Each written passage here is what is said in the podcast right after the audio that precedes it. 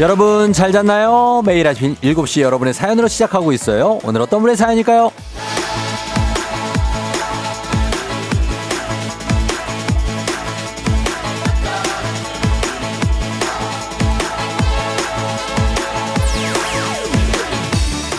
8557님, 어제 남편이 제 차 가지고 점검 다녀왔는데 주파수를 돌려놓은 거 있죠? 쫑디 목소리 안 나와서 살짝 당황. 쫑디의 잘 잤나요?를 들어줘야 아침이 시작되는데 말이죠. 암튼 다시 고정. 오늘도 파이팅입니다.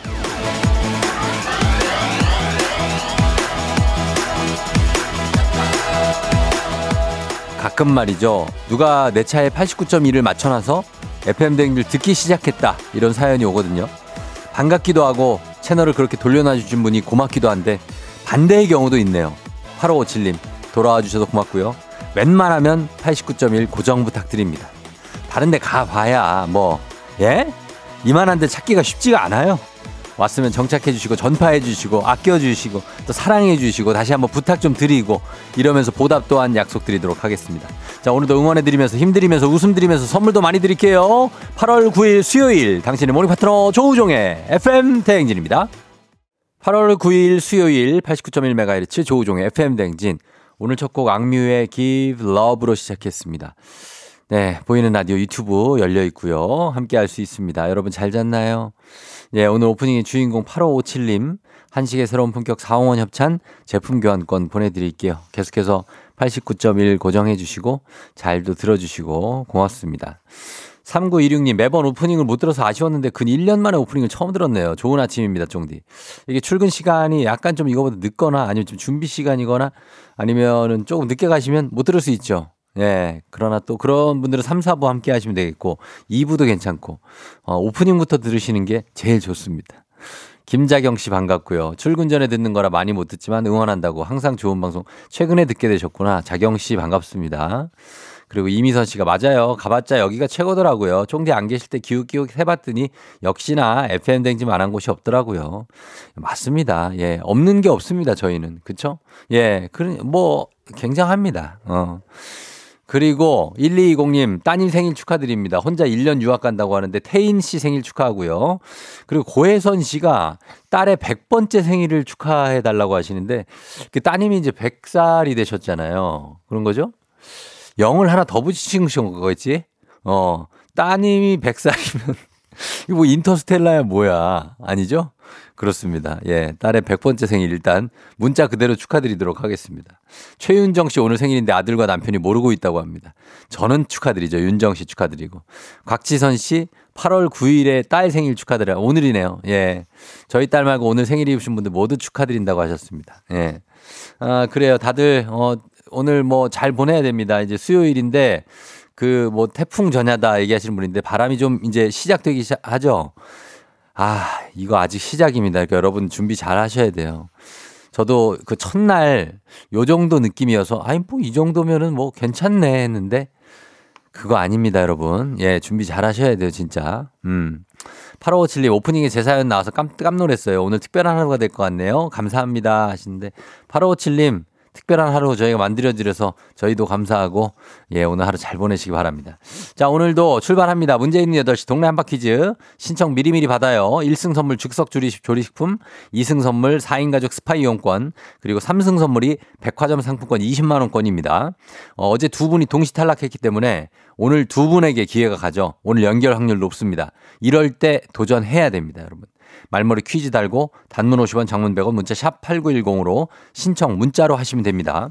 그리고 전화 걸어서 노래 한 소절 성공하면 저희가 모바일 커피 쿠폰 바로 드리는 정신차려 노래방 세 분 모두 성공하면 선물 하나 더 추가로 드립니다. 전화번호는 전화 걸 시간에 저희가 말씀을 드리고 노래 힌트 드리자면 오늘 노래 가수가 델리 스파이스입니다. 델리 스파이스. 정말 엄청난, 예, 그룹이죠. 예, 그래서 가수 이름만 듣고는 긴가민가 할 수 있는데 힌트를 조금 더 드리면 제가 정말 사랑하는 노래인데 그게 힌트는 아니고 영화 클래식. 정말 제가 또 좋아하는 영화입니다. 이 영화. 저는 한 10번 정도 봤어요. 여기에 나오는 노래입니다. 두 글자짜리. 아, 많이 좋네. 그리고 이, 이 영화 응답하라 1997에도 나옵니다. 응칠. 그 노래니까 목 잘 풀고 불러주시면 되겠습니다. 이장님께 전하고 싶은 소식도 행진이 말머리 달고 단문 50원 장문 100원 문자 샵 8910 콩은 무료니까요. 많이 보내주시고요. 자 그러면 날씨 알아보고 올게요. 기상청에 최형우 씨 날씨 전해주세요.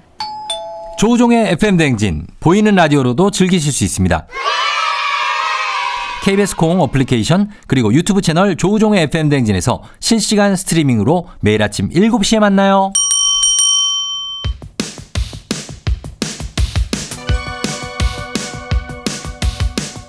아하 그런 일이. 아하 그렇구나. 이오 DJ 정대스파레와 함께 몰라도 좋고 알면 더 좋은 오늘의 뉴스를 콕콕콕 퀴즈 선물은 팡팡팡. 7시엔 New Quiz on the Music 뉴스 퀴즈 음악 한 번에 챙겨보는 일석삼조의 시간. 오늘의 New Quiz 바로 시작합니다.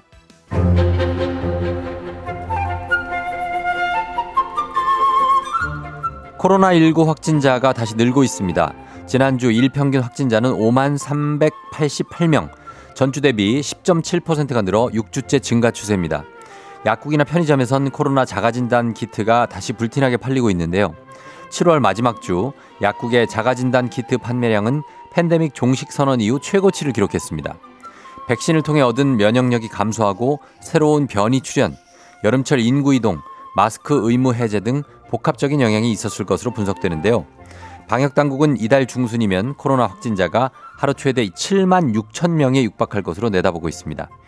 중증 확률, 치명률은 낮아졌는데도 재유행 조짐을 보이는 만큼 방역 완화 로드맵도 늦춰졌는데요. 당초 예정대로라면 오늘 브리핑을 통해 코로나19 감염병 등급을 독감과 같은 4등급으로 낮추는 등 방역 완화 계획을 발표할 예정이었지만 잠정 연기됐습니다.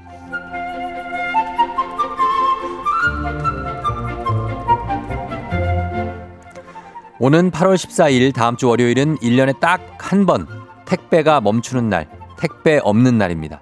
택배 노동자들의 과로를 막고 휴식을 보장하기 위한 날로 정부와 물류업체가 합의해 2020년부터 도입됐는데요.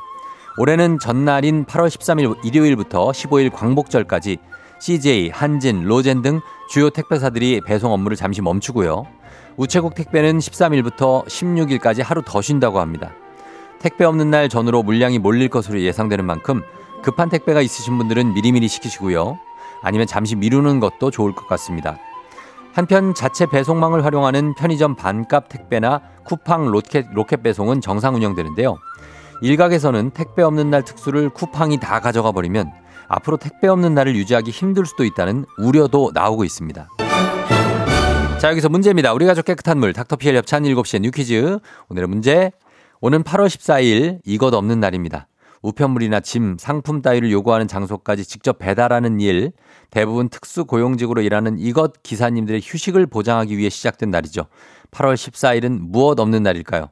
1번 야근, 2번 택배, 3번 입맛입니다. 자, 오늘은 KF94 마스크 세트 선물 준비되어 있습니다. 추첨을 통해서 정답자 10분께 선물 보내드릴게요. 단문 50원 장문 100원 문자 샵 8910 또는 무료인 콩으로 정답 보내주시면 됩니다. 저희 음악 들을 동안 여러분 정답 받을게요. 음악은 원더걸스 Nobody FM 대행진에서 드리는 선물입니다.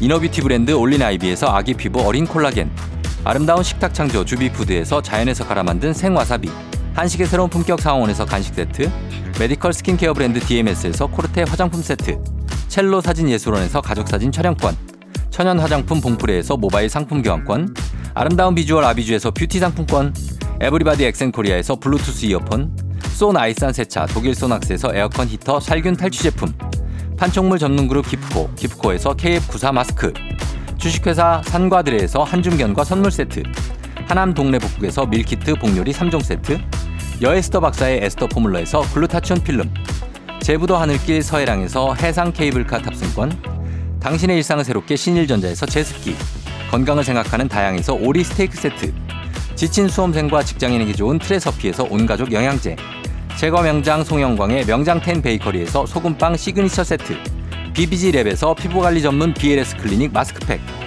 네이트리팜에서 천년의 기운을 한 포에 담은 발효 진생고. 주식회사 창원 H&B에서 내 몸속 에너지 비트젠 포르테. 파라다이스 스파 도고에서 스파 입장권. 강창구 찹쌀 진순대 포장 전문점에서 즉석 조리식품. 파워풀 엑스에서 장민호의 파워풀 크림과 매디핑 세트. 선물 받고 싶은 보르딘 커피에서 알록달록 콜드브루 세트, 내신 성적 향상에 강한 대치 나래 교육에서 1대1 수강권, 안구 건조증에 특허받은 아이존에서 상품 교환권, 건강한 내일의 즐거움 미트체인지에서 자사상품권, 페이지 플린 주얼리에서 당신을 빛낼 주얼리, 비만 하나만 20년 365MC에서 허파고리 레깅스를 드립니다.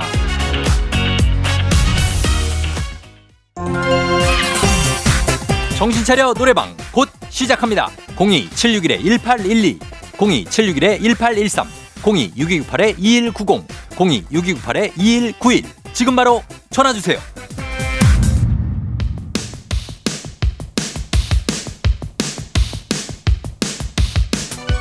7시엔 뉴퀴즈 on the music 오늘의 퀴즈 정답 발표합니다. 오늘 8월 14일 무엇이 없는 날 정답은 바로 2번 입맛 없는 날 아니죠. 택배 없는 날입니다. 정답 맞힌 10분께 확인 포드 드립니다. 봅니다. 99507298 박영석 씨, 1029-1739-3350, 5332-4592-9838 오서연 님까지 KF94 마스크 세트 보내 드릴게요. 당첨자 명단 홈페이지 선곡표를 확인해 주세요.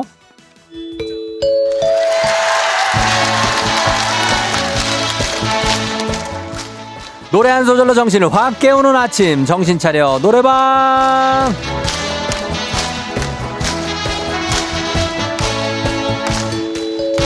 노래 한 소절로 가창력 자랑하면서 아직 다 돌아오지 않은 아침 정신 챙겨보아요. 02761-1812 761-1813 026298-2190 6298-2191 여기까지 이쪽으로 청취자 여러분이 전화 걸어주시면 됩니다. 한 번에 세 분 연결하고 이 세 분이 저희가 들려드리는 노래에 이어서 한 소절씩 노래 이어 불러주시면 완성입니다 가창에 성공하면 모바일 커피 쿠폰 드리고요. 모두 다 성공한다. 소금빵 세트까지 더 댁으로 보내드리도록 하겠습니다. 자, 오늘 음악 설명 잘 드렸죠, 아까? 자, 오늘의 음악 나갑니다.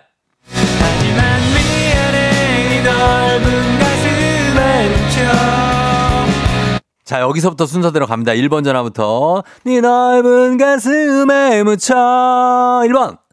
다른 누구를 그렇지. 생각했었어. 아주 정확했어요. 좋아요. 자, 2번 번호 바로 갑니다. 생각했었어.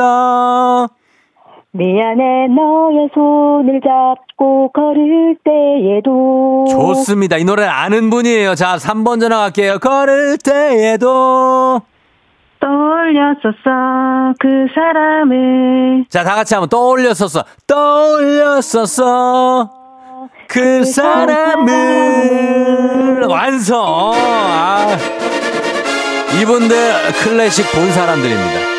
클래식을 봤어요. 조인성, 손예진을 봤던 사람들입니다. 조승우, 어, 그렇게. 자, 아무튼 잘 불러주셔서 저희가 모바일 쿠폰 바로 보내드릴 테니까 전화번호 알려주시고요. 그리고 소금빵은 댁으로 보내드릴게요. 자, 중2 때부터, 어, 자, 나온다. 어, 이, 이 음악 잘 감상하시고요, 여러분. 명곡입니다. 델리 스파이스 고백.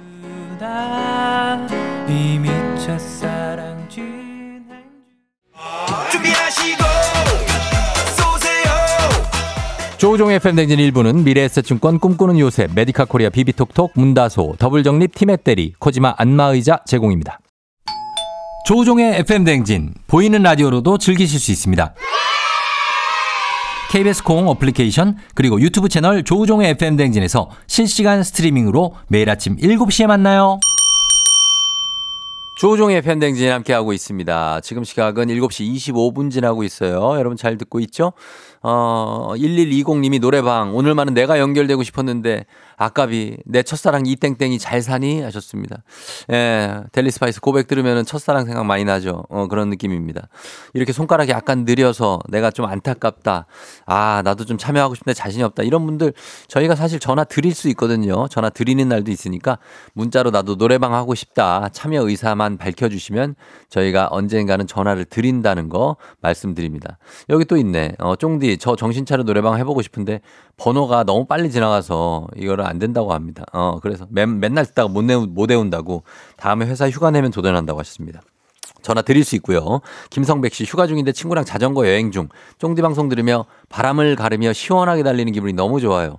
힘들지만 20대가 가기 전에 많은 경험을 하고 싶어요. 그래요, 성백 씨 많은 경험하시고 그리고 어뭐 여기저기 많이 다녀보시는 거 진짜 좋습니다. 예, 조, 안전하게 다니시고 AAB님, 쫑디 저는 백화점 알바를 하는데요. 아까 쫑디, 어, 알바에 감기 환자가 많아요. 근데 더워서 그런지 마스크를 안 쓰시더라고요. 아까 쫑디가 뉴스에서도 말씀해 주셨지만 코로나가 다시 유행이니까 조심들 하자고요. 그래요. 다들 조심하시고 마스크 써야 되는 데 있으면 쓰시고 그러면서 우리가 어, 내 몸을 아껴야 됩니다. 잠시 후 이장님하고 돌아올게요.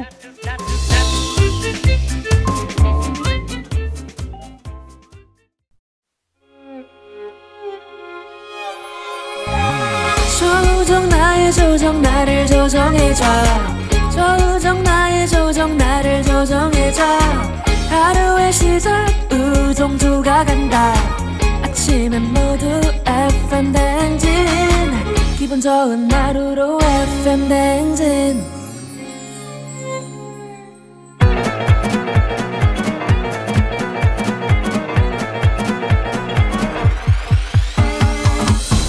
아, 아, 아, 아, 마이크 테스트요. 들려요? 그래야 행진이 이장인데요. 지금부터 자, 행진이 주민 여러분들 소식 전해 들어오시오. 행진이 단톡요.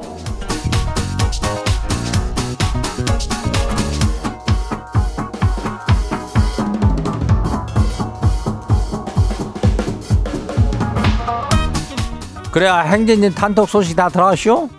예. 그래야 그 동네 한 바퀴 좀 하려. 어저께 또 뭐요 간만에 동시 탈락인가 저기를 한 거요. 어. 그래가지고 오늘 신청자 중에 연결 두 명 해요. 예, 그렇게 되면은 뭐 어떻게 되는 거요? 연결 확률이 높아진다는 얘기 아니요. 그죠? 그러니까 이럴 때 신청을 하면은 참 좋다는 얘기요. 어. 1승 하면은 즉석 조리식품 나가요. 그리고 2승 하면은 4인 가족이 저 스파 이용권, 3승 하면은 백화점 상품권 20만 원권을 챙겨 주는 거 아니요. 예? 중간 탈락한다고 안 주고 그런 거 없이 우리는 그냥 딱 정차려 어, 주니까 마침 만큼 다 가져갈 수 있으니까 그 탈락해도 그 선물은 챙겨줘요. 예, 손해가 아주 일도 없는 저기 저 코너요. 그러니까 오디 등만 있는 코너니까 예, 동네 한 바퀴 신청해요. 아이고 2094는 조리실 에어컨이 고장이 났다는데 뭐, 뭐 어떡하는겨? 어? 잘 좀 고쳐봐요. 어, 그러니까. 그리고 저기 뭐요 어쨌거나 그 말머리에다가 퀴즈 달고 어, 문자가 샤퍼고 89106이 단문이 50원이 장문이 100원이 이 짝으로 어쩐지 신청하면 돼요. 양설란 주민도 화이팅이요. 예, 몸이 안 좋아서 병원 다니나 본데 화이팅하여 우리 주민들 다 화이팅이요. 그리고 저기 뭐요 오늘 행진이 사연 소개된 우리 주민들한테는 해상 케이블카 탑승권 드려요. 예, 요거 잘 탈 수 있죠? 그래요. 오늘 행진이 단톡도 바로 한번 봐요. 첫 번째 가시기 봐요. 뭐요? 7756 주민요. 이장님 어쩐 여기 족, 족발을 딱 시켜가지고 그 도착을 했길래 잠들어 있는 아내를 깨웠슈. 근데 공유랑 데이트하는 꿈을 뭐 한창 꾸고 있었대나 그러면서 깨웠다고 그냥 썽을 내는데 그 뭐 꿈을 물어내려나 아주 난리를 치네요. 아이 자 기가 막혀가지고 아이, 아이 그걸 내가 알고 그랬냐? 아이 그리고 꿈에서라도 공유가 뭐 걔가 뭐 족발이라도 사주냐? 공유는 공유고 족발은 족발 아뇨. 먹는 게 더 중요한 거 아뇨. 그래야 뭐 이장이 할 얘기를 뭐 다 지가 해가지고 뭐 내가 뭐 별 할 얘기는 없지만 그 공유가 나왔다 우리 아내가 그래네. 어. 그, 뭐 알고 그랬냐고 참 남, 남편이 착하네. 어 이거를 나 같으면은 이제 좀 질투도 하고 좀 화도 내고 그럴 건데 아무튼 7756 주민이 그 족발 사온 거 안 해준 건 잘 안겨. 어, 잘 깨웠슈. 그래, 뭐, 먹는 게. 응, 다음 봐요. 누구요? 92, 9168 주민요.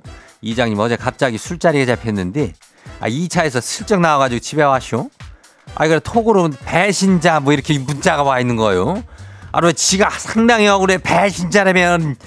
아니, 지들은 그냥 출근하면 되지만은, 지는 이제 태풍 뚫고 출장 가야 되거든요. 아니 다음날 그렇게 빡센 일정이 있으면 인간적으로 다가 2차에서 살짝 쳐도 되는 거 아니요? 그럼요. 나는 이거는 인전 나는 뭐 100% 동감이요. 예.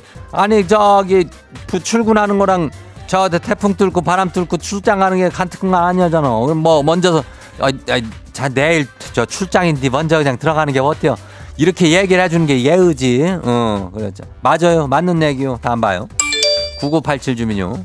이장님, 부장님이 복숭아는 물복이 좋냐, 뭐 딱복이 좋냐, 갑자기 물어보시는 거예요. 그래서 나는 물복이요. 그랬더니 김대리도 늙었다 그러시네요. 아니 물복 좋아하면 다 늙은 거래요?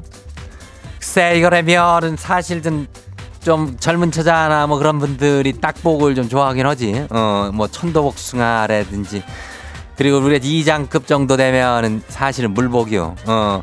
근데 그 물복이 물이 참 많이 달지 않아요? 어. 근데 우리 일곱 살 딸, 딸애도 물복 좋아야. 어, 그거 갖고 뭐 늙었다 할 건 아니요. 개취지, 뭐 개취. 어, 다음 봐요. 써니 주민요. 이장님 지가요. 유명하다는 빵 카페 갔는데 그 너무 놀래쇼. 아니 무슨 빵이랑 커피가 아, 밥값보다 더 비싸대요. 결제를 하는데 카드 꺼낸 손이 아주 그냥 후덜덜 떨려가지고 그냥 아이 빵 먹으려면 돈 많이 벌어가고 있쇼. 그래 요즘에는 빵이라는 것은 사실 참 우리가 그냥 접하기가 쉽지만은 그 솔찬히 또 가격이 나가는 것이지. 예. 그빵 먹으려면 우리가 뭐, 뭐 어떡하 여기 송영광 명장빵도 있고 뭐 그렇지만은 그게 참 만들기 쉽진 않은 거예요. 어. 아주 그런 느낌이 있어. 어, 돈 많이 벌어야 돼. 다음 봐요. 마지막이요. K80018549 주민요. 이장님, 지 오늘부터 휴가인데요. 아, 자취방에 에어컨도 없고 오라는 곳도 마땅히 없는데 뭐 어디 가고 휴가 즐기면 좋을까요? 동네 만화 카페? 아니면 동네 찜질방이요? 아니면 뭐 공항 가가지고 책도 읽으면서 시원하게 하루 보내고 올까요? 이장은 동네 만화 카페가 최고라고 생각해. 어. 모르겠어. 옛날 감성이 있는지 모르겠지만은 그 만화 카페 가지고 가뭐 커피라든지 이런 거 하나씩 쫙 시켜놓고 그냥 만화 보면은 세상 행복하잖아. 그지 않요? 어. 뭐 공항도 괜찮고 그렇지만은 찜질방도 그렇고. 하여튼간 휴가 잘 보내고 와요.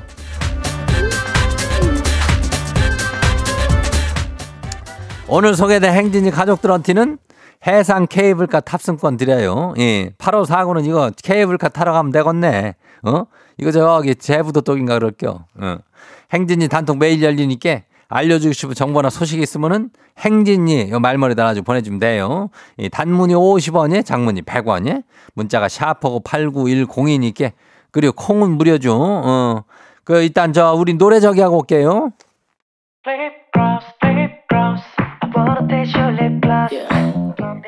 더 보이즈 립글로스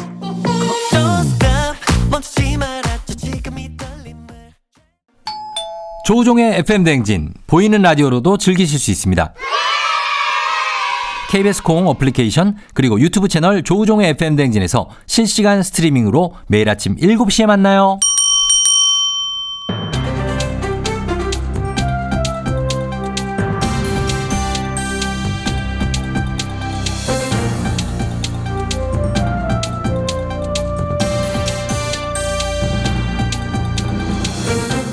안윤상의 빅마우스는 손 석석석석 회입니다. 부산 해운대구에 있는 학식 식당에 40대 남성이 침입해서 현금을 훔쳐 달아났다가 구속됐는데요. 도어락의 마스터 번호를 이용해서 태연하게 10여 건의 절도 행각을 벌였다고요. 자, 이 자세한 소식 어떤 분이 전해 주시죠? 해운대면 바닷가죠? 그래서 제가 나왔습니다. 참바다 유혜진입니다. 예. 이게 말이죠. 그 황당하기도 하고 어이가 없기도 하고 하여튼 사장님은 기가 막힌 그런 절도 사건인데 이게 뭐 어떻게 도둑질을 했길래 이게 자꾸 뭐가 없고 막히고 그렇습니까? 한 식당 사장님이 출근을 했는데 현금 보관하는 금고함에 돈이 없고 편지가 남아 있더래요. 어. 생활고에 어쩔 수가 없었다. 갚을 테니까 조금만 기다려달라 이런 내용 편지가. 그래요. 그래서 갚았습니까? 일단 사장님은 CCTV를 확인을 해봤는데 이 도둑이 아주 태연하게 비밀번호를 누르고 문을 열더라는 거예요. 어, 누가 보면은 사장이나 직원인 줄 알 만큼 아주 자연스럽게 그래요. 그럼 뭐 혹시 지인이라든지 아니면 전에 일했던 직원이라든지 뭐 그런 사람이었나요? 아니요 아니요 전혀 모르는 사람인데 근데도 이 사람이 저 이틀 뒤에 정말 나타났네 예? 그래서 사장님이 물어봤죠 예. 아 저기 저 어떻게 이렇게 자연스럽게 문을 열었어 그렇죠. 그거 어떻게 열었답니까? 자기가 전에 저 자동문이나 번호키 그런 거 설치하는 일을 했는데 도어락이나 관리자 번호라는 게 있다 그러면서 어. 그걸 바꾸라고까지 이렇게 조언도 하고 아, 그 마스터 번호. 응. 아니 근데 도둑이 와가지고 뭐 별 참견을 다 하고 가네요. 근데 도어락에 그런 기능이 있는 거죠? 있어 있어 있어 있어 이게 초기 값에다가 특정 공식 같은 거 적용해서 만들어지는 건데 긴급 상황에 대비해 가지고 관리자 비밀번호라는 게 설정 따로 돼 있대요 이게 예. 제품마다 교체 형식은 달라가지고 설명서를 자세히 보거나 업체에 문의를 해서 각자 알아보긴 해야 된다 그러더라고 그렇죠. 그런 게 있었군요. 자, 그나저나 그게 아니라 다시 찾아왔던 그 도둑은 어떻게 됐습니까? 바로 잡혔습니까? 아, 잡혔지 잡혔지 그럼 이런 관리자 번호를 이용해서 부산에서만 10건이나 절도를 했다잖아 그래서 구속됐어. 에휴. 어. 아니 잡혔으니까 다행이냐만 이 도어락에 관리자 번호라는 게 따로 있군요. 어, 사실 그러니까. 뭐, 뭐 아파트 같은 경우에도 이제 관리사무소에서는 그냥 열고 들어올 수 있으니까요. 그래? 그렇잖아요. 몰라. 하여튼간 뭐 이 호텔도 그렇고 그냥 자기가 열 수 있는 그런 키가 있자 마스터 키가 있지 그러니까 않습니까? 호텔을 연 건 있지, 그죠? 예, 그러니까 이런 것들 금고 불안한 분들 다시 확인하시고 재설정하시는 것도 좋을 것 같습니다. 소식 감사하지요.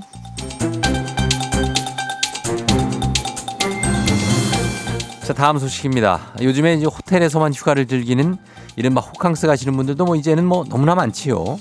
그런데 국내 호텔들이 수십만 원의 숙박비를 받고도 야외 수영장 이용 요금을 따로 책정해서 이거 바가지다 갑질이다 논란이 일고 있습니다. 자세한 소식 어떤 분하고 만나보지요?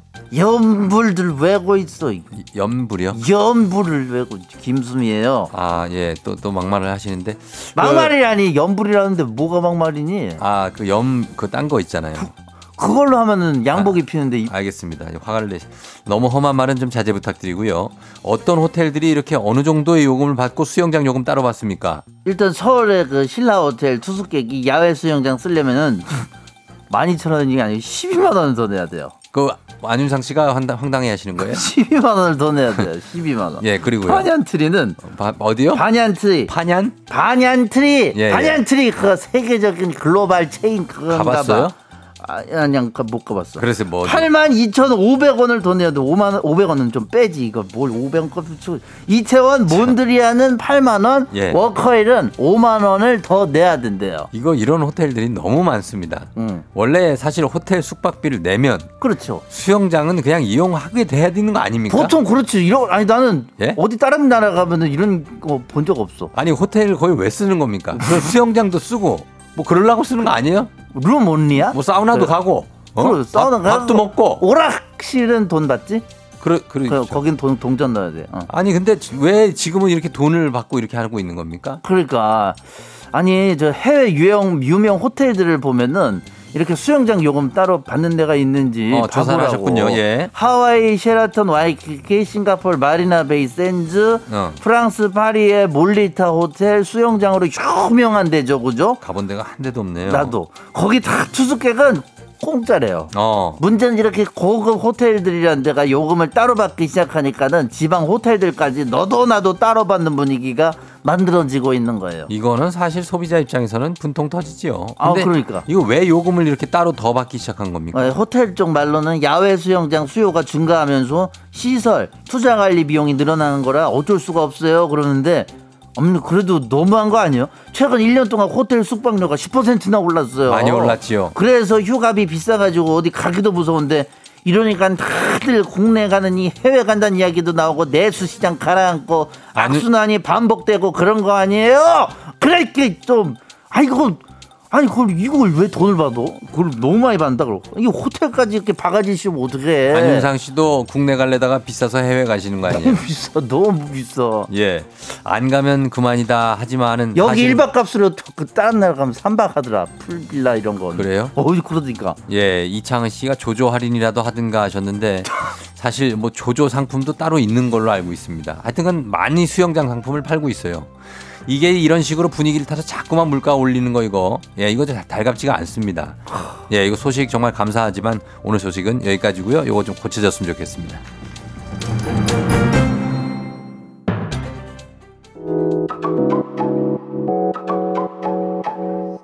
후디 한강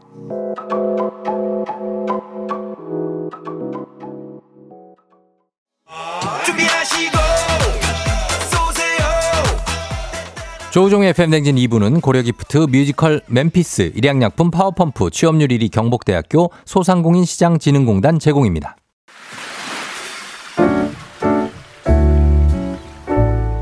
마음의, 소리.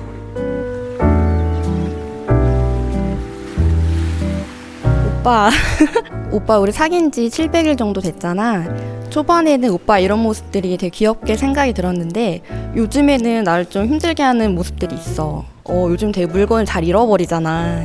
얼마 전에도 안경이라든지 핸드폰을 잘 잃어버렸는데 슬슬 내가 짜증이 나더라고. 어, 그리고 어디 갈 때 계속 뭘 찾고 있는데 빈번히 이게 있으니까 그러면 또 이제 어디 우리 갈 때 시간이 계속 지체되잖아. 또 못 찾으면은 진짜 불편한 마음이잖아. 결국은 찾게 되지만 그 찾는 게 길어질수록 좀 조금 지칠 때가 있어. 어, 그렇게 기억 못할 것 같으면은 메모 같은 걸 했으면 좋겠어. 그래서 정신을 조금 어, 거기에 좀 집중을 했으면 좋겠어. 우리 이제 700일이 됐는데 앞으로 1000일, 1500일, 2000일 쭉쭉 가려면 정신 바짝 차리고 있어야 돼. 까먹을 것 같으면은 꼭 메모를 해놓고 본인의 기억을 믿지 않았으면 좋겠어. 오늘은 홍에스더님의 마음의 소리였습니다. 에스더님께 건강기능식품 그리고 주얼리 세트 보내드리도록 할게요. 사귄 지 700일 적지 않은 시간이네요. 그쵸? 그러면 이제 뭐 결혼 생각도 들고 막 할 텐데, 아, 남자친구가 뭘 자꾸 잃어버리니까, 어, 거기에 대해서, 어, 조금의 어떤 그, 좀 정신을 차려줬으면 좋겠다. 하는 얘기입니다. 사실 뭐 저도 예전에 뭐 진짜 많이 잃어버렸던 사람이거든요. 저는 지갑을 갖고 있어도, 아, 이거 한 1년 있으면 잃어버리겠지. 약간 이런 생각하면서 갖고 있었던 성격이었어요. 근데 지금 이제 결혼을 하고 나서 조금 정신 차려서 그런 건지 모르겠지만 지갑을 8년째 안 잃어버리고 있습니다. 저도 신기해요. 가끔 보면. 아직도 있어, 내 지갑이. 어? 항상 없어졌었는데. 그런 거니까 정신 조금만 차리시면 됩니다. 어, 7566님 애인만 잘 안 잃어버리면 된다고 하셨는데 정신도 차려야죠. 허일구 씨 글이 잘 까먹는 사람들 메모하는 것도 까먹습니다. 아 그래요? 조경원 씨 그건 여자친구 얼굴 보느라 정신이 없어서 잃어버리는 거예요. 나중에는 핸폰, 챙, 핸폰 챙기고 여친을 잃어버림. 글쎄 둘 다 챙길 수 있습니다. 예 지정숙 씨 제발 헤어지라고 하지 마세요. 왜 왜 헤어지라고 그럽니까? 연인만 보면 헤어집니까? 어. 자, 그렇습니다. 매일 아침 이렇게 속풀이 할 수 있어요. 원하시면 익명, 삐처리, 음성 변조 다 해드리고 전문 선물도 드립니다. 카카오 플러스 친구 조우종 FM댕지 친구 추가하시면 자세한 참여 방법 보실 수 있습니다. 3부는 문재인 8시 동네 한바 퀴즈, 퀴즈 풀고 싶은 분들 말머리 퀴즈 달아서 샵8910 단문 50원 장문병원에 문자로만 신청 가능합니다. 조영애 씨 생일 축하드리면서 저희 음악 듣고 옵니다. 김동률, 이소은, 욕심쟁이.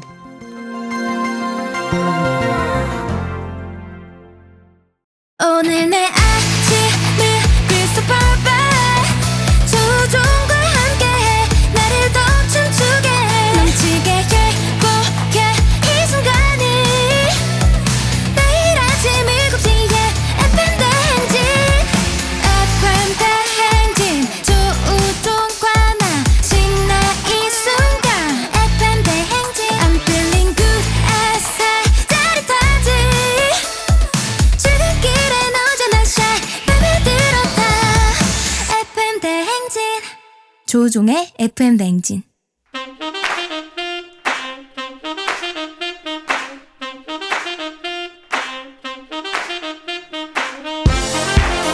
바쁘다 바빠 현대사회 나만의 경쟁력이 필요한 세상이죠. 눈치, 지식, 순발력 한 번에 길어보는 시간입니다. 경쟁 꼽히는 동네 배틀 문제 있는 8시 동네 한바 퀴즈.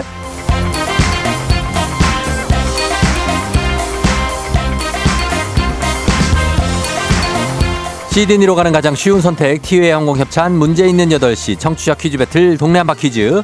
동네 이름으로 도전하는 참가자들과 같은 동네에 계시는 분들 응원 문자 보내주시면 추첨을 통해 선물 드립니다. 단문 50원 장문 100원 정보 이용료 드는 샵 8910으로 참여해 주시면 됩니다 문제는 하나, 동대표는 둘, 구호를 먼저 외치는 분이 먼저 답을 외칠 수 있고요. 틀리면 인사 없이 햄버거 세트 드리고 안녕. 마치면 동네 친구 10분께 선물, 1승 선물 즉석 조리식품, 2승 선물 4인 가족 스파 이용권, 3승 도전 가능한 퀴즈 참여권 드리고요. 3승 하시면 백화점 상품권 20만 원권까지 모두 드립니다. 어제 두 분이 동시 탈락했었죠. 그리고 오늘은 새로운 도전자 두 분이 기다리고 있습니다. 자, 먼저 만나볼 분부터 1467님. 하감동 구름이 아빠입니다. 필생즉사, 필사즉생의 각오로 신청합니다. 너무 비장한가요? 어, 너무 비장하다. 예, 받아봅니다. 안녕하세요. 아, 안녕하세요. 예, 어느 동 대표 누구신가요? 아, 저, 그, 하남시 하감동의, 음. 네, 안혁진입니다. 네. 예, 예. 아, 하남시 하감동의 어. 구름이 아빠입니다. 아, 예, 구름이 아빠. 네네. 그래요. 어, 필생 즉사예요? 맞는 것 같은데, 네. 어, 어, 그러니까 그 정도 각오가. 그런 각오예요. 네 네. 알겠습니다. 구름이는 몇 살입니까? 아, 강아지예요 아, 강아지. 그러니까 몇 살이에요? 네네. 어. 어, 지금 1년 정도 됐어요. 1년 됐어요. 예, 예. 어, 1년 돼 키우고 있고 하감동에 위례 쪽이죠, 그쪽이 하감동이. 네, 네네, 맞아요. 어, 맞습니다. 예, 반갑고요. 긴장하신 것 같은데 괜찮아요? 아, 티가 나나요? 이- 약간, 네, 약간요. 약간 조금. 예, 괜찮습니다. 어, 괜찮죠? 그래, 네네. 편하게 한번 풀어 보세요. 네. 예, 잠깐만 기다려 주시고요. 자, 6411님, 다른 도전자 만나봅니다. 듣기만 했는데 용기 내 신청합니다. 실없이 등만 있는 퀴즈. 도전합니다. 하셨는데 받아봅니다. 안녕하세요. 안녕하세요. 네, 어느, 대- 어느 동 대표 누구신가요? 네, 광명 대표 일남일녀 엄마입니다. 어, 광명에. 어디 철사 아니에요? 하 아니에요? 일찍입니다. 아, 일찍에, 아, 일찍 쪽이시고. 네. 아, 일남 일녀. 지금 네. 애들은 이제 초, 한 4 정도 느낌? 아, 감사합니다. 중초입니다. 아, 중초예요? 네. 어, 중초. 아, 두 아이를 또 키우고 계시고. 그러면은 네. 뭐라고 할까요? 닉네임은? 일남일녀. 일남일녀로? 네. 알겠습니다. 일남일녀님 그리고 구름이 아빠 두 분이 이제 엄마 아빠가 이제 대결을 펼치게 됐습니다. 두 분 인사 한번 나누시죠. 안녕하세요. 안녕하세요. 예, 그래요. 자, 두 분 이제 퀴즈를 풀 텐데 구호를 정하겠습니다. 구름이 아빠 네. 구호 뭘로 할까요? 정답 하겠습니다. 정답으로 하고 그다음에 일남일녀님은 광명 하겠습니다. 광명을 대표해서 나서 광명입니다. 자, 하남과 광명의 대결입니다. 광명 하남. 자, 그럼 구호 연습 한번 해볼게요. 하나, 둘, 셋. 광명. 정답. 좋습니다. 힌트는 두 분 다 모를 때 드리고 힌트 나하고 3초 안에 대답 못하시면 두 분 동시에 안녕하실 수 있습니다. 문제 드립니다.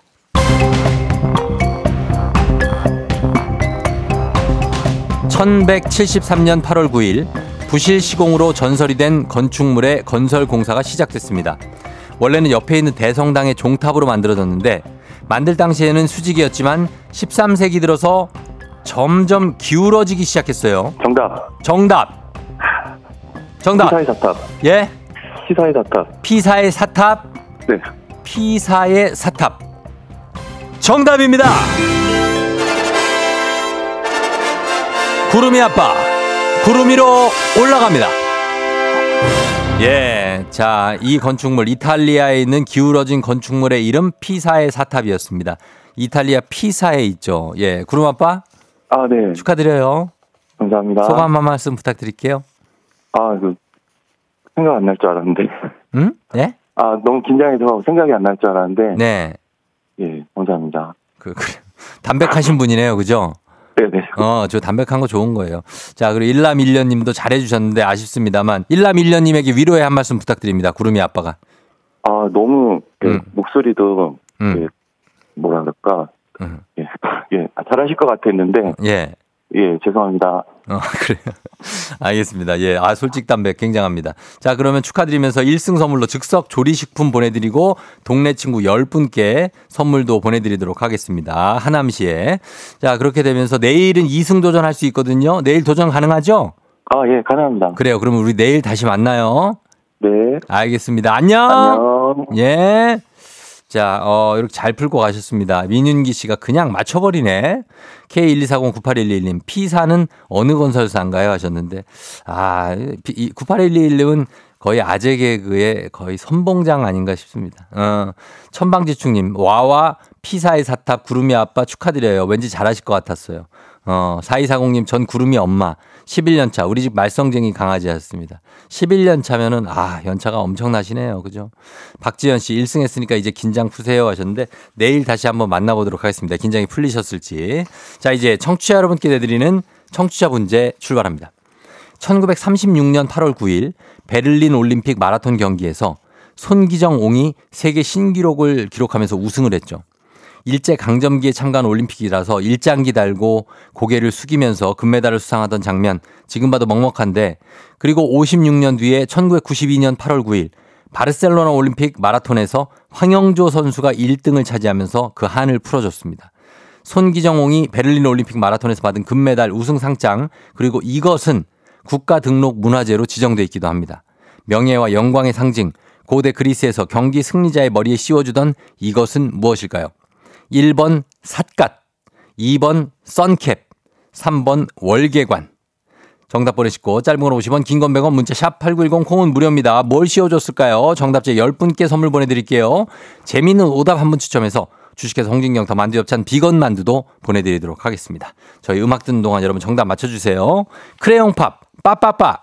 크레용파 빠빠빠 듣고 왔습니다. 자, 이제 청취자 퀴즈 정답 바로 공개할게요. 정답 바로 두구두구두구두구두구두구 월계관입니다. 월계관을 머리에 씌워주죠. 음.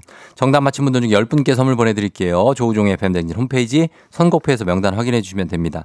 오답 한번 보겠습니다. 머리에 무엇을 씌워줄지 오답 7155님 가발. 잠깐만. 마라톤 우승자에게 42.195를 달려온 그분께 가발을 영광의 상징으로 씌워줍니다. 자, 0651님 방탄모, 3097님 전영모. 아, 이거 이제 개구리 마크라고 옛날에 많이 했죠. 3094님 면사포를 씌워준다. 허일구씨 꽃갈 씌워준다. 7155님 비니. 9470님 토끼 머리띠. 그 다음에 0651님 방탄 꼭지. 어, 7737님 가장의 무게를 씌워주고 싶다라고. 아, 가장의 무게. 뭔가 진지하게 다가온다. 자, 그 다음에 2200님 전투모 61호를 씌워주기. 야, 61호면 상당한 건데, 이거. 어, 아, 나, 내가 50 네토 쓴 것 같은데. 그 다음에 6416님이 면사포, 어, 그리고 박명호 씨 양머리 수건. 예, 그리고 스냅백 씌워주자 7716님, 5762님 기저귀. 그리고 어, 송경석 씨 각시탈까지 나왔습니다. 자, 이 중에서 저희가 베스트 오답은 가발 가자. 7155님. 자, 7155님 가발 가겠습니다. 폭염에 정말로 탈모에 고생하시는 분들 많은데 힘내시길 바라면서 제발 더위가 좀 빨리 사라지기를 바라는 마음입니다. 자, 그러면서 오늘 베스트 오답 홍진경 주식회사 홍진경 더만두 협찬 비건 만두 보내드릴게요. 그리고 날씨 한번 알아보고 가도록 하겠습니다. 기상청에 최형우 씨 날씨 전해주세요. 조우종의 FM 댕진 보이는 라디오로도 즐기실 수 있습니다. KBS 콩 어플리케이션 그리고 유튜브 채널 조우종의 FM 댕진에서 실시간 스트리밍으로 매일 아침 7시에 만나요.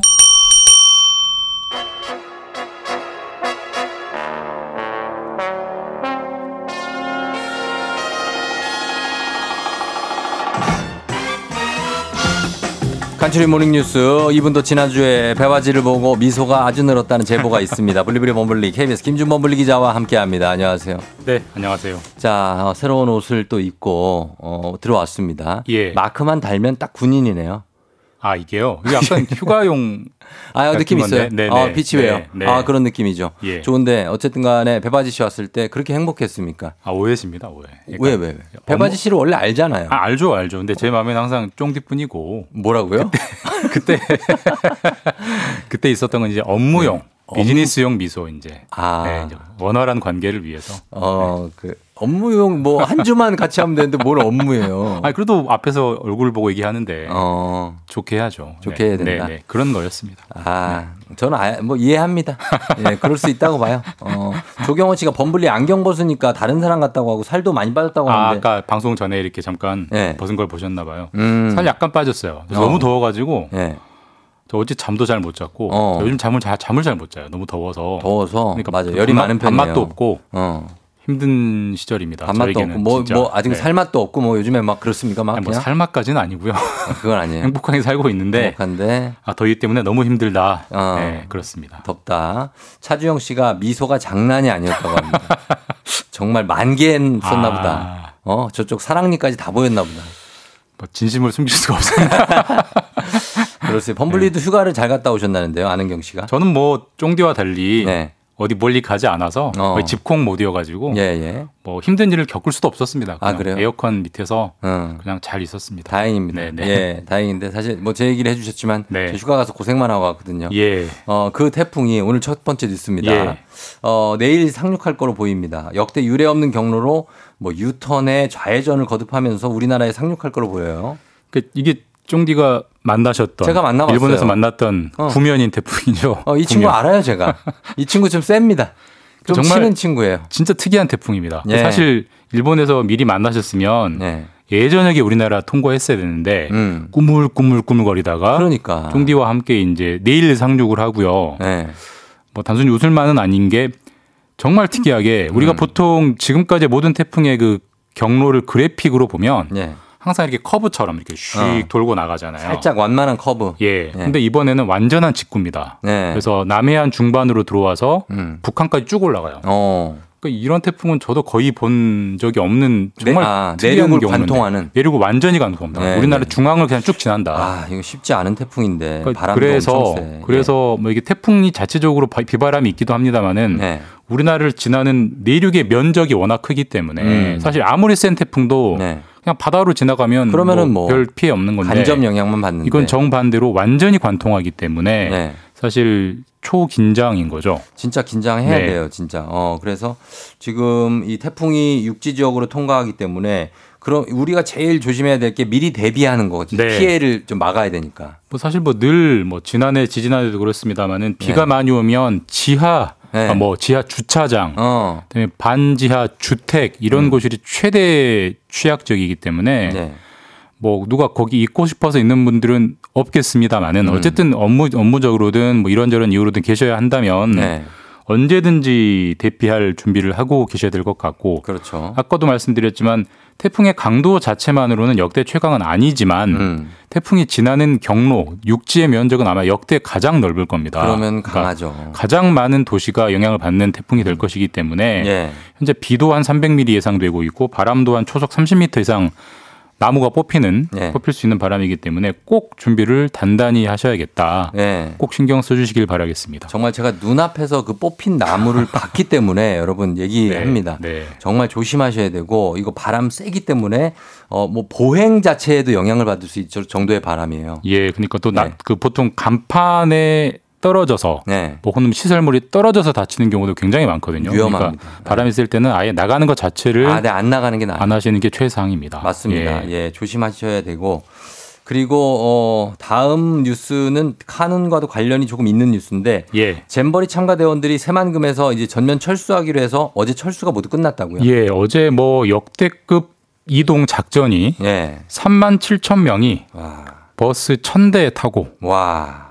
8개 시도로 흩어졌습니다. 굉장한 이동이네요. 그러니까 저 아까도 말씀드렸지만 강한 태풍이 올라오기 때문에 그 음. 텐트 새만금에 텐트 쳐놓고 아이들이 있었다가 무슨 일이 일어날지 모르기 아. 때문에 아예 맞아요. 철수를 결정을 했고 철수해야 돼요. 이거. 그러니까 사실상 잼, 어, 그 잼버리는 끝났습니다. 잼버리라는 게 야영인데 예, 예. 근데 어쨌든 폐영식 자체는 그러니까 폐회식 자체는 금요일 날에요. 음. 그러니까 쉽게 말해서 관광으로 바뀐 잼버리를 하고 네. 있는 거고요. 그렇죠. 어, 금요일 날 상암에서 상암 월드컵 경기장. 그 페스티벌, 네. 그 케이팝 콘서트와 함께 이제 폐영식이 열린여서 음. 형식적으로는 금요일 날 끝나긴 합니다만 예.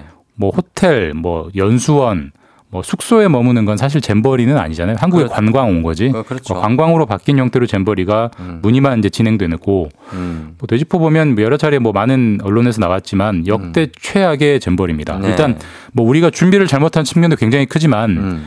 어 기상적으로도 이제 태풍 오죠.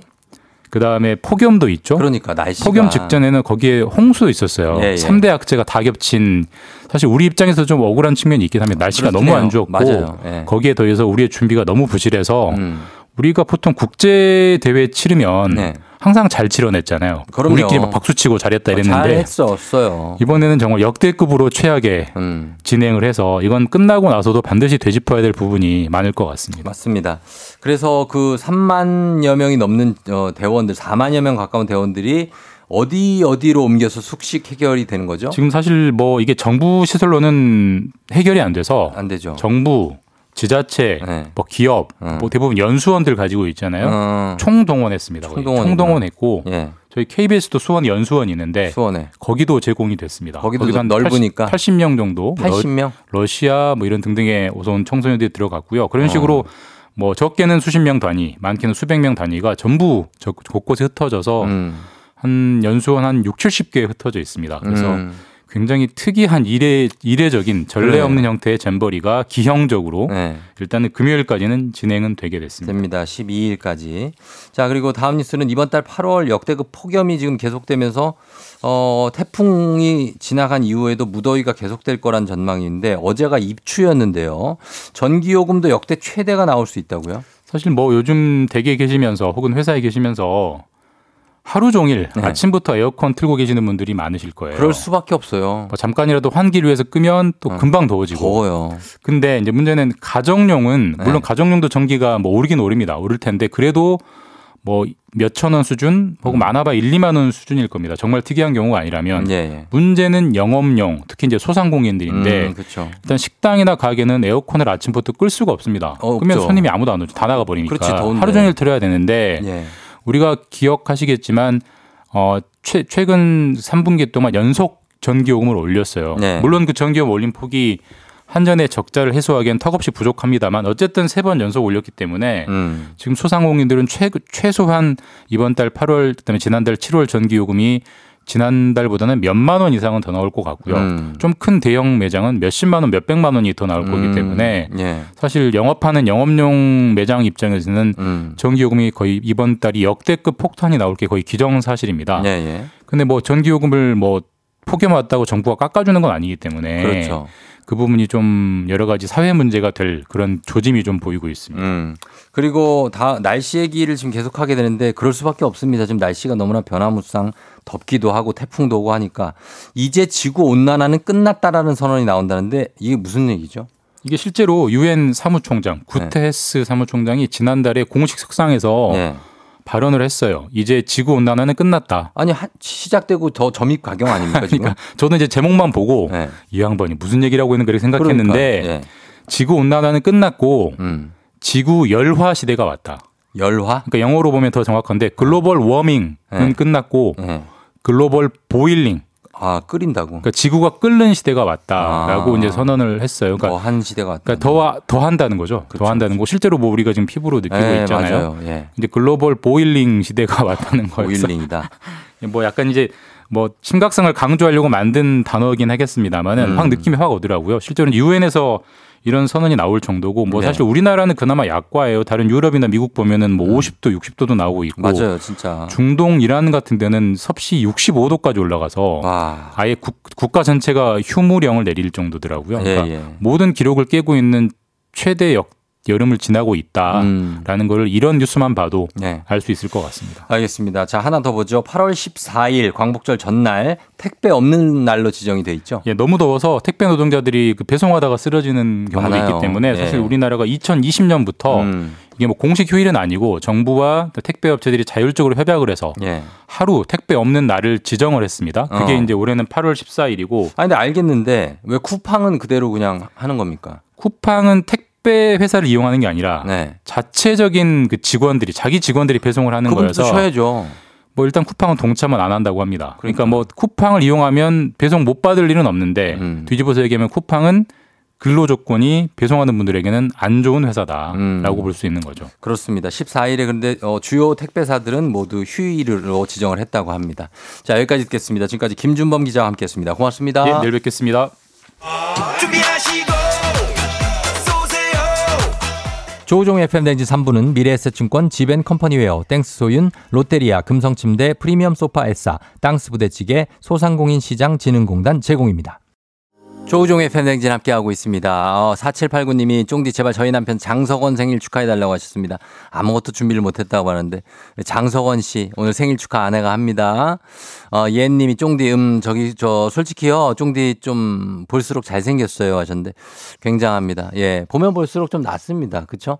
예 저희 아내도 사실 제 얼굴 보고 결혼한 겁니다. 딴 거 아무것도 안 봤죠. 엉망입니다. 딴건 얼굴만. 자, 잠시 후에 최태성 선생님과 함께하는 역사 이야기 별별 히스토리 계속 하도록 하겠습니다. 죄송합니다. 예, 잠시 후에 다시 금방 돌아올게요.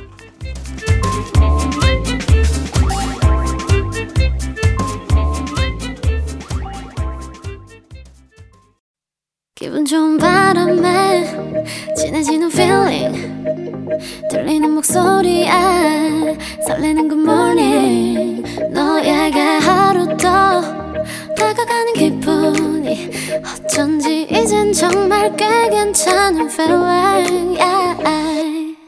매일 아침 조우종의 FM 댕진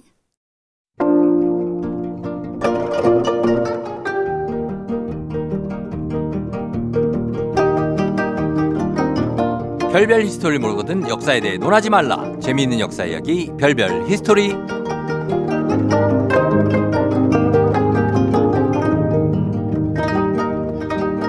월화수목금금금 역사 역사 역사만 외치는 역사밖에 모르는 역바 우리들의 역사쌤 큰별 최태성 선생님 어서 오세요. 네 안녕하세요. 수요일엔 별별 히스토리 큰별 최태성입니다. 예, 진짜 뭐 여름이 이렇게 지나가고 있는데 선생님은 그래도 여름 휴가 같은 거 계획은 없으신가요? 뭐 일정이 꽉 차 있습니다. 지금 네, 갈 수가 일정이 없습니다. 연말까지 꽉 차 있죠. 네.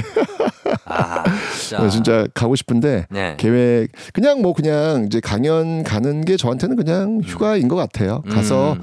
그 지역에 많은 사람들 뵙고 어, 그좀 지역 둘레 바람 거. 좀 쐬고. 그렇죠. 뭐 그게 저한테는 그렇죠. 사치입니다. 사치 저한테는요. 맞아요. 뭐 일정 네. 딱 끝내고 네, 네, 네, 뭐 네. 오기, 오기 전에 그럼요. 뭐 홀가분하게 돌아보고. 이렇게 쓱 지나가지고 이제 들러보고 오는 거 그런 그래요. 정도면 충분합니다. 그러면 가장 음. 마지막에 최근에 가본 여름 휴가지는 어디였습니까? 최근에 가본 여름 휴가지는 그 공산성이라고 요. 공주에 있거든요. 어. 어, 근데 이제 그 저기 저번에 비 네. 많이 와가지고 네.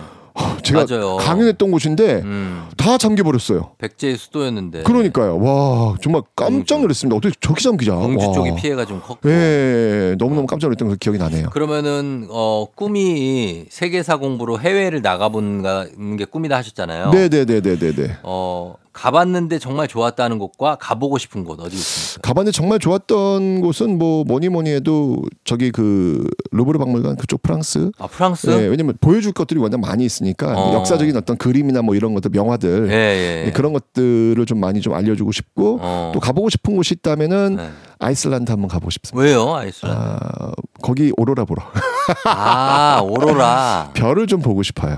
캐나다에 가도 볼 수 있어요. 어?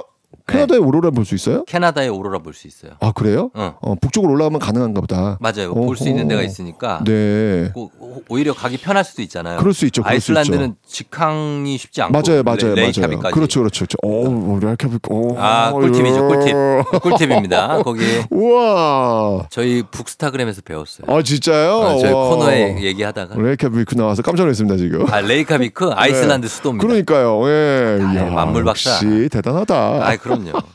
자 그러면은 저희가 오늘도 퀴즈를 한번 시작해 보도록 하겠습니다. 네, 퀴즈 갑니다. 자, 다음 중 을사오적이 아닌 사람은 을사오적이 아닌 사람은 음, 자, 1번 이완용, 2번 이지용, 3번 이근택, 네. 4번 이성계. 아 너무 쉬운데. 이거, 아 이거는 너무 익숙한 이름이 있어가지고. 네, 그렇죠. 예, 네, 사실 요거- 어려울 뻔했는데 아. 네, 쉬워졌습니다. 자, 이거 맞춰주시면 됩니다. 을사오적이 아닌 사람은 이완용, 이지용, 이근택, 이성계. 단문 50원, 장문 100원, 유료 문자 샵 8910 무료인 콩으로 여러분 정답 보내주세요. 정답 맞힌 10분 추첨해서 선물 보내드리는데 선물은 큰별쌤이 쓰신 책 역- 역사의 쓸모, 어린이를 위한 역사의 쓸모, 그리고 최소한의 역사까지 각각 한 권씩 저희가 선물로 준비합니다.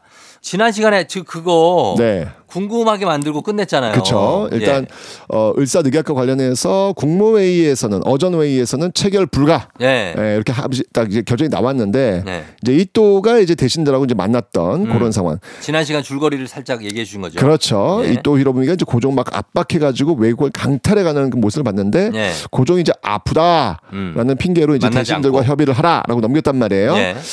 예. 자, 그래서 이 또가요, 음, 덕수궁 중명전으로 갑니다. 어. 덕수궁에 가시면 이제 중명전이 있거든요. 네. 저녁 8시가 채 되지 않은 시간이었거든요. 네.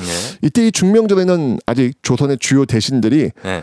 퇴근하지 않고 8시에 네네네 어. 모여 있었죠. 비상이니까. 비상이니까 지금 네 당시 중명전의 분위기가 어땠을 것 같아요? 지금 뭐 구군이 걸려 있는 일이니까 네, 일단은 심각했겠죠. 일단은 궁궐 곳곳에 네. 일본 경찰 헌병대가 아 그래요? 예, 가득 차 있었습니다.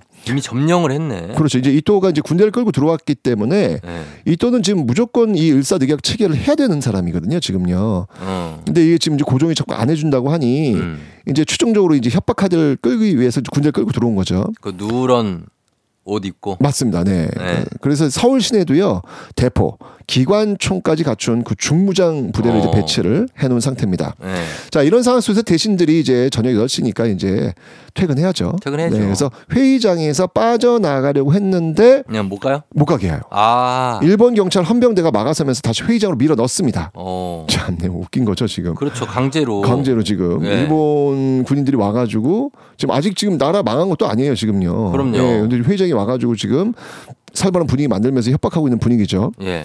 자 살벌한 분위기 속에서 결국은 이토하고 대신들이 마주하게 됩니다. 음. 자 이토 히로부미는요. 자 이 대신들을 붙잡고 조약 승인을 강요합니다. 네. 자 꼼짝없이 여덟 명의 대신들이 회의실에 갇혀버린 거예요. 네. 이도 히로부미는요. 이때 대신들을 한 명씩 한 명씩 부르면서 네. 의견을 묻습니다. 어. 예를 들면 이런 거죠. 조우종, 어. 당신의 의견은 뭐요? 이렇게 한 명씩 물어보는 거예요. 아, 한 명씩. 한 명씩. 야, 굉장히 좀 부담스럽죠. 위협적이네, 부담스럽네. 그렇죠. 자, 이 이또가 네. 제일 먼저 물어본 사람이 누구였냐면 네. 참정 대신 한규설에게 어. 물어봅니다. 네. 이렇게 얘기하죠. 참정 대신은 어전에서 뭐라고 했는가? 어. 그러니까 이미 그 전에 어전회가 열렸잖아요. 네. 거기서 체결 불가 나왔단 말이죠. 그걸 물어보는 거예요 지금요. 우리 바로 어따 대고 반말이야 나오죠. 아 그렇죠. 뭐야 누구야 너? 막 이렇게. 그렇죠. 예. 자 그래서 이때 이제 한규설이 뭐라고 대답을 했을까요? 뭐 모아진 의견대로 얘기하지 않았을까요? 네, 이렇게 얘기합니다. 나는 반대한다고 말했어. 그렇지. 오케이. 예. 네. 자 이때 이 얘기를 딱 들었을 때 이또가 어떤 마음이 들었을까요? 아 설마 뭐 어떻게 한 건 아니겠죠? 음, 이것 봐라. 뭐 이제 기분이 좀 안 좋았겠죠 지금. 네. 네. 자 이어서 다음 외부 대신, 그러니까 음. 외교부 장관이죠. 네. 박재순한테도 똑같은 질문을 합니다. 어. 참, 그러니까 외, 외, 외부 대신 어제도 뭐라고 당신 얘기했어? 이렇게 어. 물어봤겠죠. 예. 이때 박재순 또 뭐라고 대답했을까요? 느낌이 그렇게 좋지 않아요. 음, 뭔가 어, 여지를 줬을 것 같아. 그냥 이러- 촉이에요, 그냥. 이렇게 얘기했습니다. 뭐라고요? 어 찌 감히 찬성한다고 할 수 있겠습니까? 어. 뭐 하지만 뭐 명령이라면 어찌할 수 없지 뭐 않겠습니까? 이거 이거 이거 봐, 이거 봐. 야, 내 촉이. 줄 이러지도. 저러지도 못하면서 이제 박재순이 이제 말꼬리를 흐리는 거예요. 예.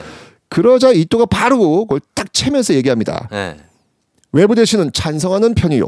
어. 찬성이라고 딱 규정을 지어버린 거예요. 아, 찬성이라고 얘기한 그러니까 거예요? 말꼬리를 흐리고 강력히 반대하지 않으니까 너는 찬성이라는 거예요. 아. 네. 자 이렇게 딱 되니까 그 아까 나는 반대요. 라고 한규설. 이야기했던 한규설이 뭐야 이거 하면서 울분에 차가지고 자리를 빡 차고 일어나서 회의장을 나가버립니다. 네. 그런데 회의장 밖을 나간 한규설이 복도에서 네. 쓰러져요. 왜? 그러니까 뭔가 어떤 그 굉장히 그 아, 압박한 아, 상황 속에서 본인 스스로가 예, 누가 한 게 아니고 예, 뭔가 좀 이렇게 굉장히 그 압, 엄청난 스트레스 받았던 것 같아요. 지금으로 치면 약간 심근경색 같은 어, 게 그런 거죠. 왜냐하면 이게 지금 구군이 지금 걸려 있는 상황이잖아요. 예. 근데 지금 이게 지금 엄마 압박한 분위기 속에서 예. 지금 한 명씩 물어보고 있으니까 얼마나 답답했겠어요. 너무 스트레스 받고. 예. 결국 이제 쓰러진단 말이죠. 예. 이때 쓰러진 한 교서를 일본군이 이제 밖에 일본군이 있으니까 밀실에 가둬버립니다. 아. 자 이런 사실을 알지 못한 채 밖에서 지금 무슨 일이 벌어질지 모르잖아요. 네. 회의는 계속 이어집니다.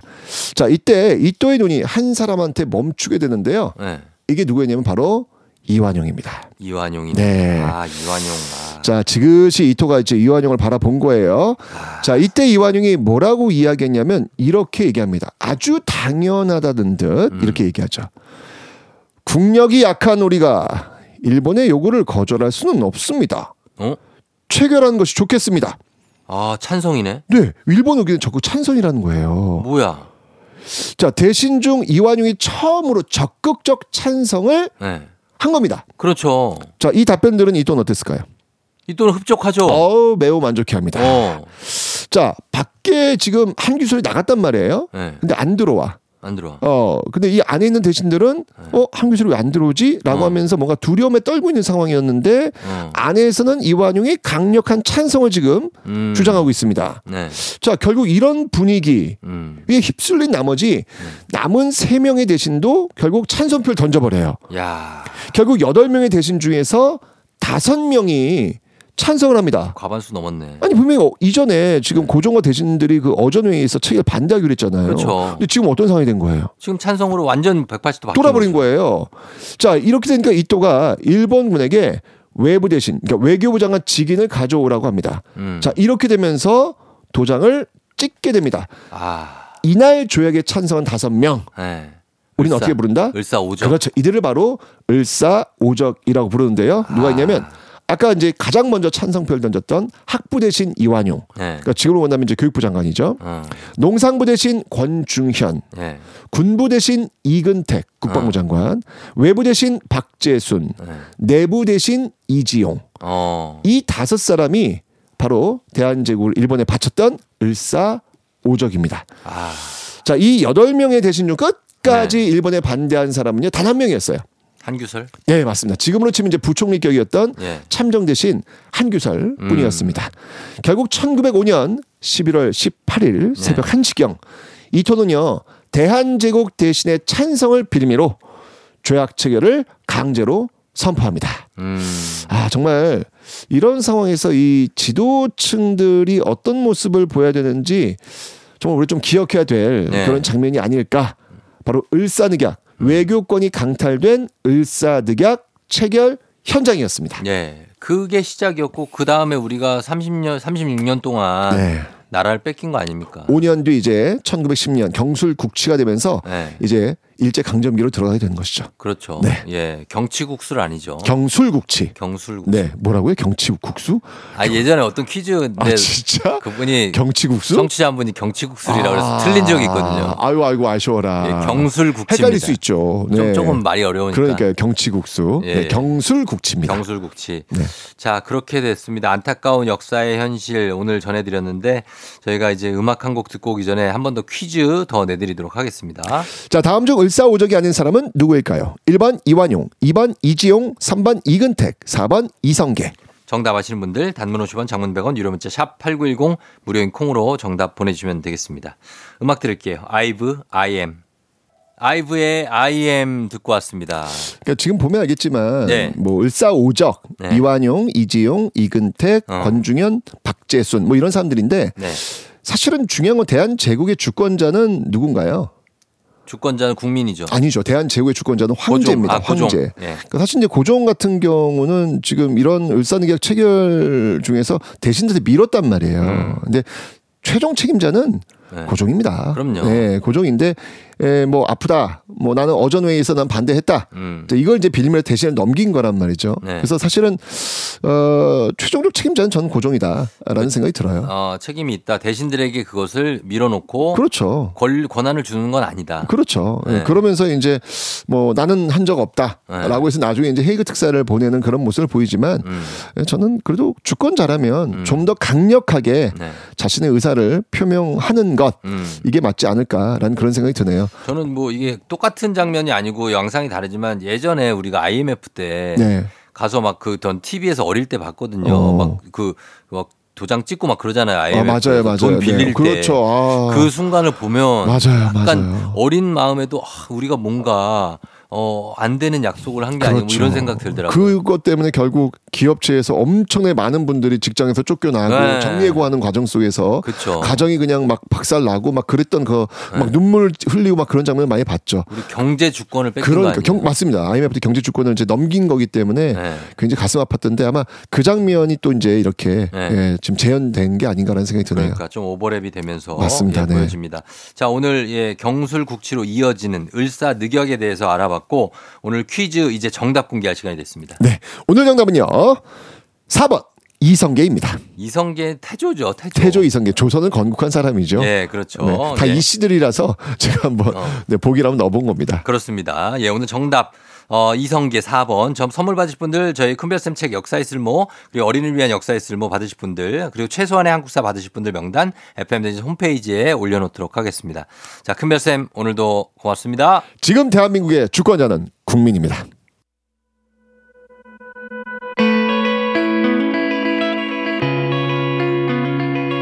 유나 사건의 지평선.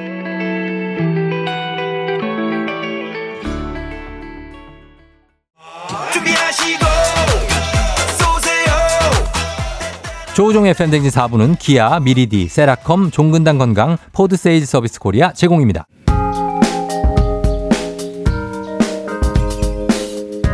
조우종의 FM대행진 이제 마칠 시간이 됐습니다. 자, 여러분 오늘 수요일 잘 보내야 또 주말까지 이어질 수 있습니다. 끝곡으로 저희가 페퍼톤스의 공원 여행 전해드리면서 인사드리도록 할게요. 여러분 오늘도 골든벨 울리는 하루 되시길 바랄게요.